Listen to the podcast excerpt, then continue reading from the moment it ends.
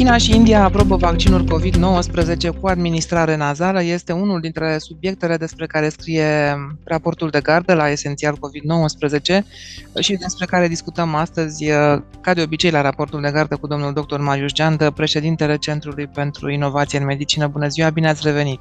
Bun găsit tuturor! Mă bucur că ne auzim! Mă bucur și eu că ne auzim. Despre acest vaccin cu administrare inhalatorie în China, într-adevăr, s-a vorbit zilele trecute și se leagă subiectul acesta foarte interesant de un altul despre care scrie raportul de gardă, despre încrederea, sau mă rog, mai degrabă neîncrederea în vaccinarea anti-COVID în România, dar nu numai. Haideți să le luăm puțin pe rând. Întrebarea ar fi așa din partea mea. Această administrare nazală, credeți că ar putea să crească apetitul pentru vaccinarea anti-COVID? Asta cred că rămâne de văzut.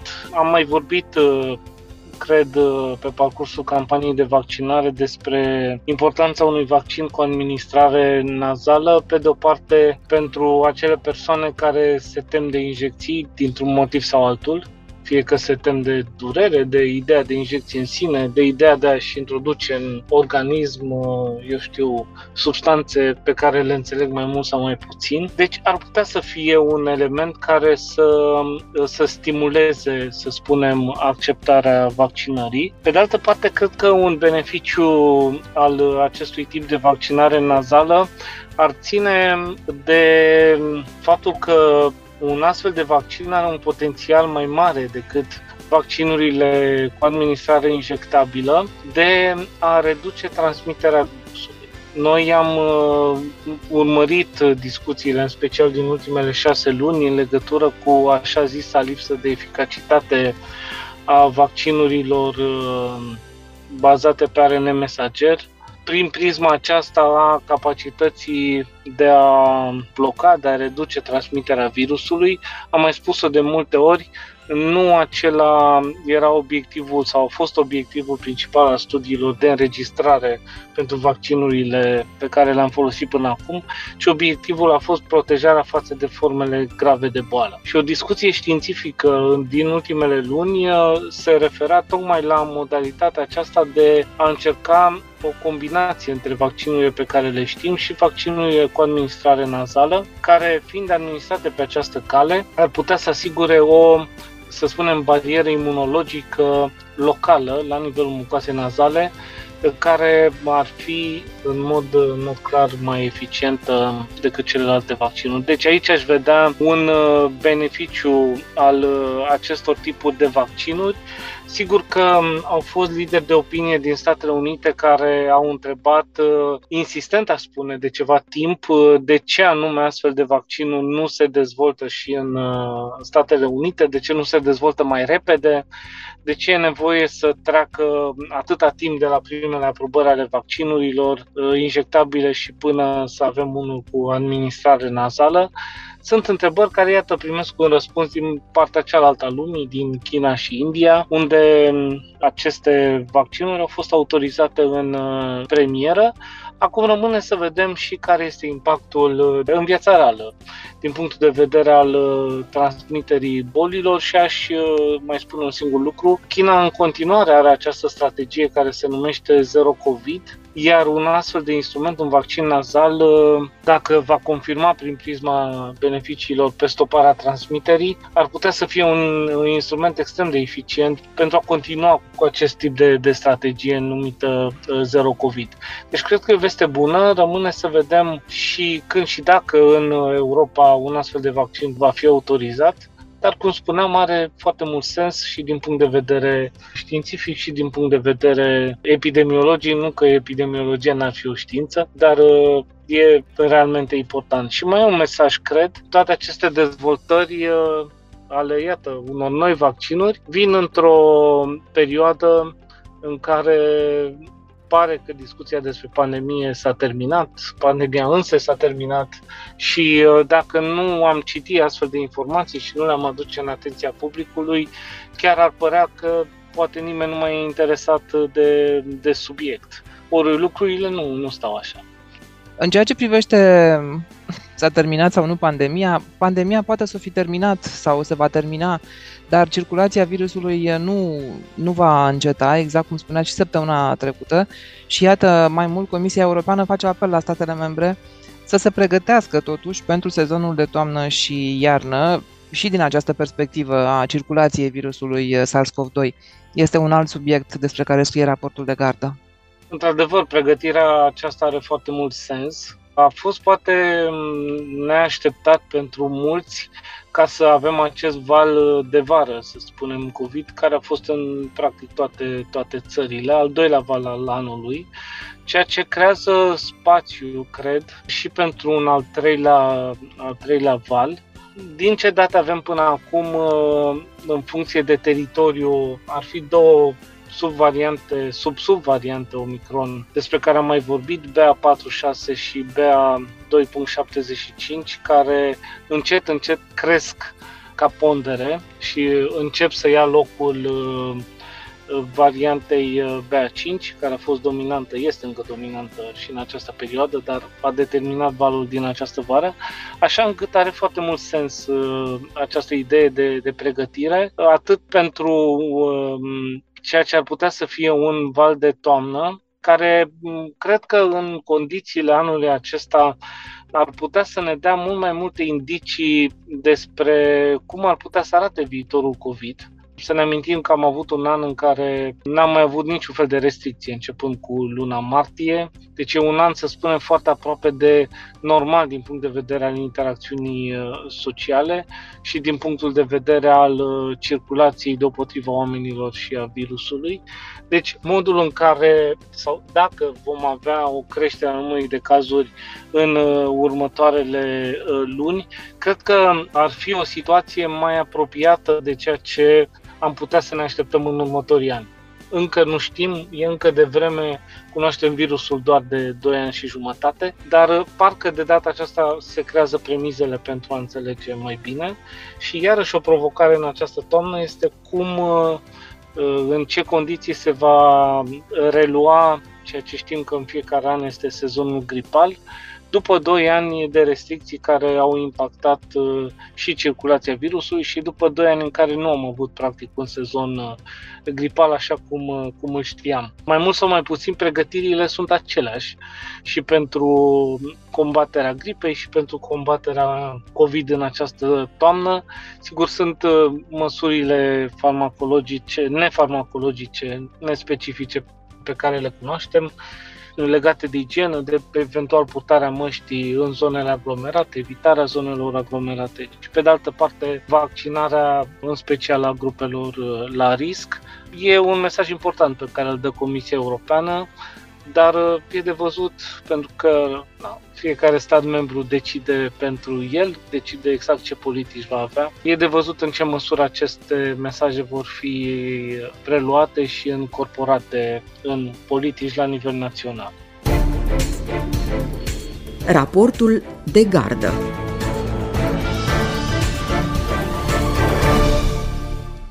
Nu știm exact cum o să arate un eventual alt val de COVID-19. Ce știm însă este că această boală lasă urme și există afectare pe termen lung. Sunt două articole care se referă la acest aspect în raportul de gardă la Esențial COVID-19. Unul dintre ele spune așa: chiar și pacienții cu forme ușoare de COVID-19 pot dezvolta afectare cardiacă pe termen lung, iar un al doilea se referă la un test de sânge care poate ajuta la diagnosticarea pacienților care suferă de sechele post-acute de COVID-19. Haideți să le luăm pe rând, domnule doctor Marius Jeandă. Prima dintre aceste informații, și anume această legătură între formele ușoare de boală și dezvoltarea long COVID, pun accentul pe ideea pe termen lung. Deci e atât de important pentru că noi abia acum suntem în punctul în care putem să vorbim despre perioade mai lungi de timp de monitorizare post-fază acută pentru a vedea exact implicațiile din punct de vedere medical pe termen lung, așa numitul long COVID. Și sigur aici ceea ce preocupă este în mare măsură afectarea cardiacă, sigur pe lângă afectarea neurologică și cea pulmonară, dar afectarea cardiacă reprezintă un element important pentru că poate să pună în pericol viața într-o măsură mai mare decât celelalte două tipuri de afectări. Asta pe de-o parte, pe de altă parte vine pe un teritoriu bolile cardiovasculare care în continuare reprezintă principala cauză de morbiditate, de mortalitate în lume, inclusiv în Uniunea Europeană și în România și iată un factor de risc suplimentar cum este infectarea acută cu SARS-CoV-2 ar putea să facă din acest domeniu al bolilor cardiovasculare în continuare principala problemă de sănătate publică pentru a sintetiza elementele acestea. De aceea e important să știm că există, am mai spus-o, e important să punem în practică programe de depistare precoce a unor posibile afectări și aici, da, ajută, și trecem la a doua informație, ajută aceste date științifice care arată, pe de-o parte, că există interes și iată deja un test pe piață care poate să fie înalt sugestiv dacă este pozitiv pentru prezența long COVID și pe de altă parte o zonă mai nouă chiar în cardiologie, preocuparea de a identifica marcări pentru ceea ce se numește COVID-19 pentru că unul din lucrurile importante dacă ne referim la depistarea precoce a afectărilor cardiace după episodul acut de infectare cu SARS-CoV-2 este că e foarte greu de realizat chiar și prin modalitățile, să spunem, cele mai avansate pe care le folosim în cardiologie în acest moment, de exemplu, testarea unor biomarcări de tip NT pro nu este în măsură să rezolve, adică să nu dă indicații suficient de puternice pentru COVID-19. De aceea, sigur, sunt alți biomarcări care se identifică, unii în legătură cu aspectele inflamatorii sau cu încărcătura proteinei spike, iar genul acesta de detectări, genul acesta de teste, cred că ne vor ajuta foarte mult în zona de depistare precoce și de screening, ceea ce în sine, raportat la depistarea precoce și screeningul altor boli cardiovasculare, ar putea să reprezinte nu doar o inovație, ci și un avans extraordinar și cred că, iată, dacă vorbim și despre lucruri bune în legătură cu pandemia COVID-19, dacă ne referim la domeniul bolilor cardiovasculare, s-ar putea ca toată această implicare, aș numi-o chiar efervescență în a descifra misterele cardiace ale long COVID, ar putea să ducă la, într-un final, cred, la o reașezare a întregului domeniu al bolilor cardiovasculare pe alte principii mult mai precise decât se întâmplă în acest moment. Detalii despre aceste subiecte pe raportul de gardă la Esențial COVID-19. Rămânem pe raportul de gardă, dar vorbim puțin și despre Declarația de la Praga.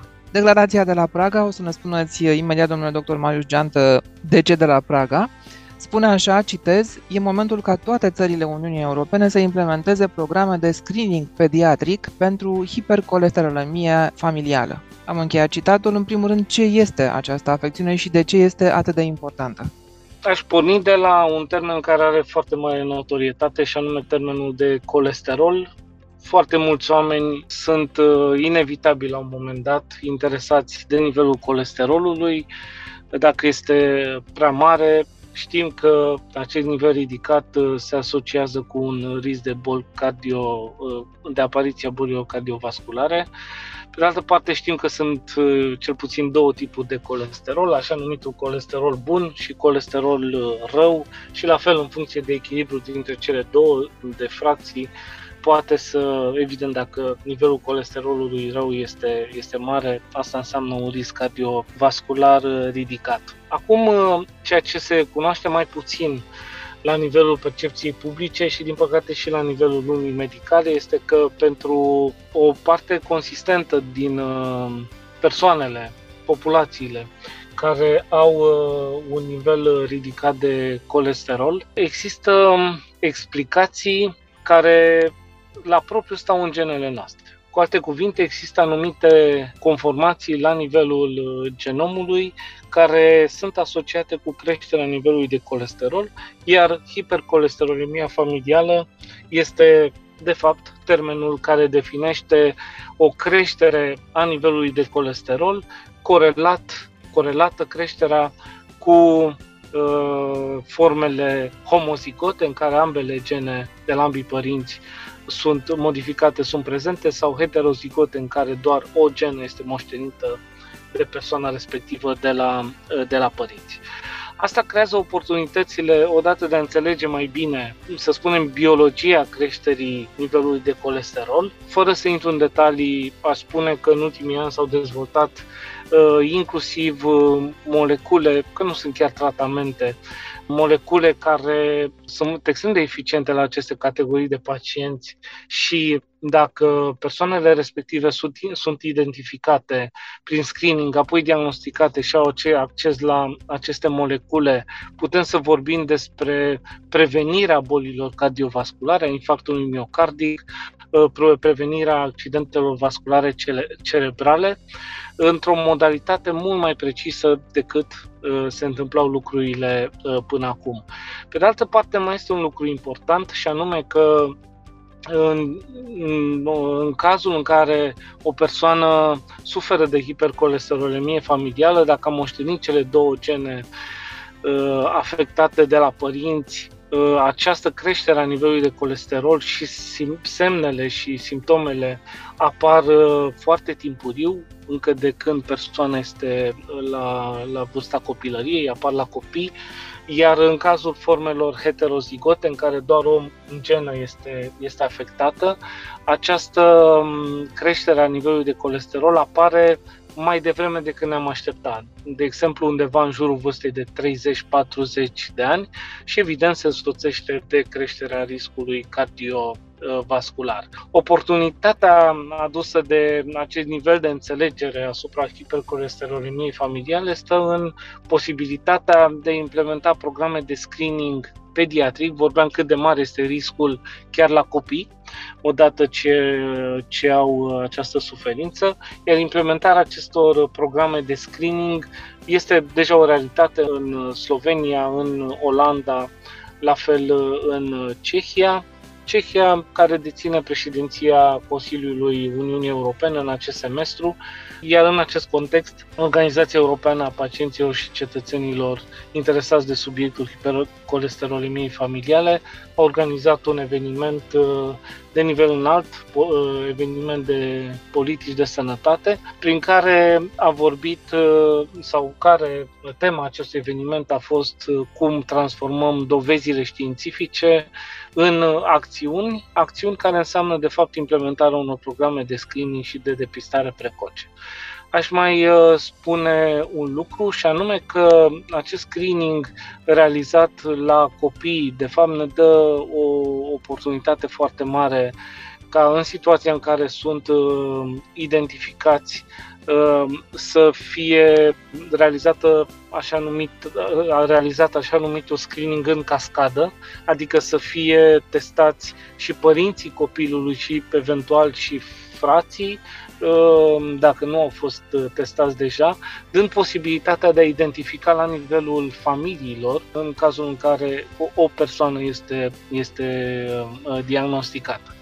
De ce a fost titlul să trecem de la, dovezile științifice către acțiune? Și aici ar fi două explicații, una care vine de anul trecut, când președinția slovenă a Consiliului a găzduit un eveniment, o întâlnire tehnică în care, sau în urma căreia, a rezultat un document de consens al experților Acest document a fost publicat chiar săptămâna trecută în Jurnalul de Cardiologie Preventivă al Societății Europene de Cardiologie și m-am bucurat să fiu unul dintre autori. Dar, pe de altă parte, un lucru, cred, foarte interesant este că, în urmă cu aproape un sfert de secol, Organizația Mondială a Sănătății recunoștea hipercolesterolemia familială ca o problemă de sănătate publică și cerea același lucru, acțiune. Și în 25 de ani, pur și simplu, degetele de la o mână sunt suficiente pentru a putea cuantifica numărul de țări care au programe bine puse la punct de screening pediatric pentru această boală. De ce nu s-au întâmplat lucrurile mai repede? De ce nu s-au întâmplat lucrurile mai bine? Aici sunt mai multe explicații, sunt mai multe tipuri de bariere, le-am numit, pe care am încercat să le identificăm în cadrul acestui eveniment săptămâna trecută. Ca o concluzie să spun, această declarație de la Praga este o declarație care e adresată decidenților și încearcă să translateze elementele, dovezile științifice în acțiuni legislative, de reglementare, acțiuni de sănătate publică. Așa cum am menționat și mai devreme, din păcate, statele membre sunt cele care trebuie să decidă și am văzut că până acum, de fapt, foarte puțin au fost interesate să pună în practică. Și veți spune, sună ciudat, hipercolesterolemia familială, e și greu de pronunțat, s-ar putea să fie un număr mic de oameni care să fie, de fapt, în această situație. E bine, numărul nu e chiar așa de mic. O persoană din 250 ar putea să aibă forma homozigotă sau heterozigotă. În lume sau și în general, deci inclusiv în România, sunt date care s-au actualizat anul trecut, date de prevalență, și problema este că 9 din 10 persoane de fapt nu sunt identificate, iar cele mai multe dintre persoanele identificate sunt identificate, din păcate, după ce un episod cardiovascular apare și atrage atenția, de exemplu, apare la vârste tinere. Una dintre concluziile întâlnirii a fost că trebuie prevenție personalizată. În cazul în care ajungem să facem acest lucru și depistăm din timp, ce putem face? Ce se poate face în cazul ăsta? Da, spuneam mai devreme că au fost autorizate în ultimii 5-6 ani, terapii, le-aș numi molecule, pentru că nu sunt neapărat tratamente. Dar avem prevenție moleculară. Acesta este paradoxul, că în România avem acces la aceste molecule. Urmează, cred, accesul în anii următori și la alte clase dezvoltate în ultima perioadă. Dar ceea ce lipsește este organizarea. Adică noi ne-am dus ne-am dus la ultimul pas. Adică asigurarea, ceea ce e foarte bine, desigur, că aceste medicamente sunt compensate, dar cred că deja suntem într-o etapă în care trebuie să avem grijă de sănătatea publică, de sănătatea populației, de depistarea precoce și de utilizarea, de fapt, într-un mod mult mai inteligent a acestor soluții de prevenție moleculară. Cred că acesta este un termen corect pentru utilizarea acestor molecule. Pe de altă parte, mai sunt, sigur, intervențiile nespecifice pe care le știm cu toții, și anume echilibrarea dietei, un stil de viață mai activ, combaterea consumului de alcool, sigur, scăderea în greutate dacă persoana respectivă este supraponderală. Aceste tipuri de intervenții, în cazul hipercolesterolemiei familiale, au un impact, dar nu atât de mare cum îl au în cazul persoanelor care, sau la care, creșterea colesterolului nu e asociată cu o modificare genetică. Dar și genul acesta de intervenții sunt importante prin prisma riscului cardiovascular și prin prisma prevenției primare a bolilor cardiovasculare. Bun, și ca o concluzie și de final de interviu, concret în România, ce se întâmplă acum sau ce se va întâmpla? Sau ce ar trebui să se întâmple? Să le luăm pe rând. Ce se întâmplă acum este accesul, spuneam, compensarea unor molecule care ar putea să fie folosite, probabil chiar sunt, dar sunt folosite la sau în situația unor persoane care deja au risc cardiovascular sau deja au suferit un episod, din păcate, un eveniment cardiovascular sau cerebrovascular. Aceasta este, din păcate, realitatea. Ce ar trebui făcut? Ar trebui să reinventăm cumva prevenția. Nu e un lucru simplu, pentru că ideea aceasta de a trece către o prevenție personalizată poate fi respinsă de cei care, să spunem că au o înțelegere clasică asupra sănătății publice și poate au fost și implicați sau sunt implicați în diverse programe de screening la noi în țară, pentru că, de fapt, prevenția personalizată nu vine să înlocuiască nici prevenția primară, nici prevenția secundară, nici prevenția terțiară a unei boli, ci acolo unde este posibil, iar cazul hipercolesterolemiei familiale este unul dintre acele cazuri, să adauge mai multe date, mai multe informații care să ajute la o mai bună stratificare a riscului în vederea identificării persoanelor respective și a includerii lor în programe care urmează depistării prin screening, programe mult mai precise decât cele care se întâmplă acum. Dar, repet, nu este o arie care să fie foarte mult îmbrățișată în acest moment. Probabil că e nevoie de mult mai multă educație și aș mai lega pe finalul discuției cu una dintre știrile din calupul COVID de astăzi, care se refera la elementul de încredere în relație cu vaccinarea anti-COVID. Noi vorbim practic despre același lucru, despre o intervenție preventivă care este vaccinarea, în cazul nostru anti-COVID, putem să extindem discuția la vaccinarea antigripală și genul acesta de prevenție care poate să pară mai sofisticată, nu? E vorba despre gene, e o discuție aici și tot timpul trebuie să avem în vedere aspectele etice și componenta aceasta de educație, inclusiv a medicilor și a pacienților. Și eu tare mă tem că ceea ce noi am văzut în pandemie, și anume o ezitare sau chiar o atitudine împotriva vaccinării, care parte din prevenția primară, eu mă tem ca nu cumva să remarcăm același lucru și în alte tipuri de activități preventive, cum ar fi prevenția cardiovasculară, prevenția primară a cancerului și așa mai departe.